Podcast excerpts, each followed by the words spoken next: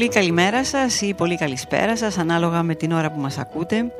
Ε, είναι η Νανά Τσούμα στο μικρόφωνο και είναι η εκπομπή κάτω από το κιόσκι σε podcast εκδοχή. Σήμερα θα μιλήσουμε για τη ρύθμιση του ύπνου και το ρόλο του στην ευτυχία μας. Την τραμπάλα τη γνωρίζετε. Είναι ένα από τα αγαπημένα παιχνίδια των παιδιών στις παιδικές χαρές. Πρόκειται για μια ξύλινη ή μεταλλική δοκό ή σανίδα, η οποία στηρίζεται στο μέσον της πάνω σε μια βάση και έχει δύο καθίσματα στις άκρες όπου κάθονται δύο άτομα. Καθένα από τα οποία πιέζει με το βάρος του τη θέση του, ώστε ο απέναντί του να σηκωθεί στον αέρα και αντιστρόφως.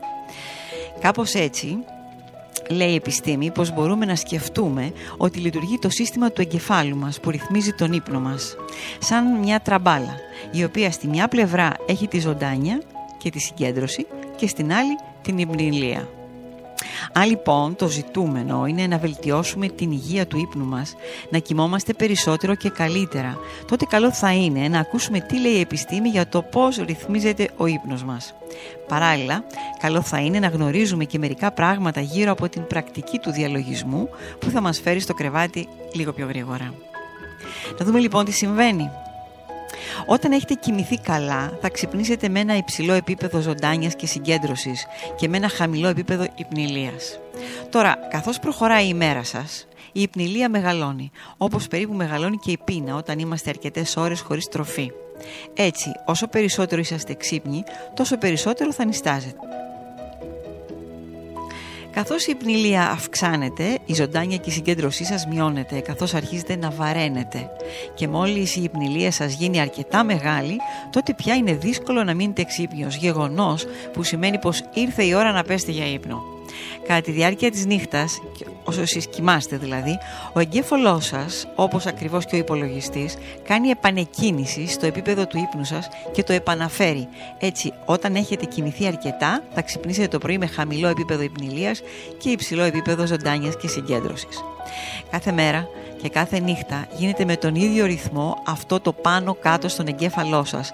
Αλλαγές από υπνηλία σε συγκέντρωση και το αντίστροφο. Σαν την κίνηση της τραμπάλας δηλαδή. Τώρα ας υποθέσουμε πως αντιμετωπίζετε ένα πολύ σοβαρό πρόβλημα που σας αγχώνει τρομερά η επίλυσή του, όπως μια σφιχτή προθεσμία για την παράδοση μιας εργασίας, το να ακούσετε σχόλια και παρατηρήσεις από μια συνέντευξη που δώσατε, χρήματα που περιμένατε να λάβετε, ακόμα και αποτελέσματα ιατρικών εξετάσεων. Η επίδραση του τρομερού αυτού άγχου στον οργανισμό μας είναι σαν να πέφτει ένα μεγάλο βάρος στην τραμπάλα και στη μεριά της υπνηλίας με αποτέλεσμα αυτή να σταματά να ανεβαίνει. Το μεγάλο αυτό άγχος πυροδοτεί ολόκληρο το σύστημα άμυνας του οργανισμού μας, όπως έχει σχεδιαστεί για να μας κρατάει σε λειτουργία επαγρύπνησης και προσοχής, έτσι ώστε να είμαστε έτοιμοι να αναλάβουμε δράση ανα πάσα στιγμή. Αυτό βέβαια θα βοηθούσε σε μια παλιότερη εποχή την επιβίωση του ανθρώπου, αλλά σήμερα στη σύγχρονη κοινωνία τι να ακυρώσει τα συστήματα του ύπνου, να τον κάνει πολύ πιο δύσκολο και εμάς να μας κρατάει άϊπνος. Το άγχος είναι η κυριότερη και η συχνότερη και η πιο σημαντική αν θέλετε αιτία αϊπνίας η οποία με τη σειρά της επιτείνει το άγχος και το κάνει μεγαλύτερο. Θυμίζουμε ότι η αϊπνία είναι ένα πολύ βασανιστικό πρόβλημα. Υπολογίζεται ότι το 30% του γενικού πληθυσμού έχει αϊπνία και το 10% έχει συμπτώματα στη διάρκεια της ημέρας. Οι άνθρωποι που έχουν αϊπνία δεν είναι ευχαριστημένοι με τον ύπνο τους, δεν τους αναζωογονεί. Και την ημέρα παρουσιάζουν κόποση, ατονία, υπνηλία, δυσχέρεια συγκέντρωση, εκνευρισμό, θλίψη, μειωμένη λειτουργικότητα, ενώ σύμφωνα με, σύμφωνα με τις σύγχρονες απόψεις η αϊπνία έχει αποτέλεσμα της εγκεφαλικής λειτουργίας με διαταραχή του ρυθμού εγρήγορσης ύπνου, δηλαδή της τραμπάλας του ύπνου που αναφέραμε πιο πάνω. Για να αντιμετωπίσουμε λοιπόν την αϊπνία πρέπει να δουλέψουμε πάνω στις τεχνικές χαλάρωσης για τη μείωση του άγχους όπως είναι οι μυϊκές τάσεις και χαλάσεις, οι ελεγχόμενες αναπνοές, οι θετικές σκέψεις, ο έλεγχος των εξωτερικών ερεθισμάτων, η καθιέρωση σταθερών συνηθιών αλλά και κάποιες μικρές συμβουλές όπως αυτές που θα σας πω τώρα. Να κρατάμε σταθερό ωράριο ύπνου.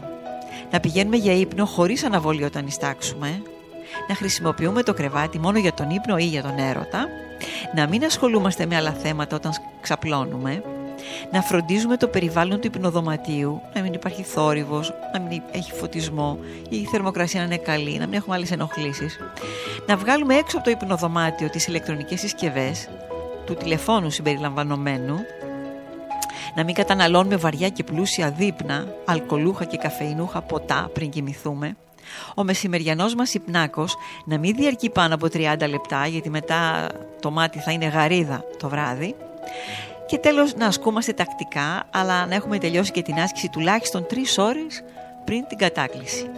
Κορυφαία όμως τεχνική χαλάρωσης είναι ο διαλογισμός, ο οποίος όχι μόνο θα μας βοηθήσει να διαχειριστούμε το άγχος μας, αλλά και το σώμα μας να συνειδητοποιήσει πότε είναι έτοιμο να κοιμηθεί. Τα έχουμε πει για τον διαλογισμό σε προηγούμενη εκπομπή.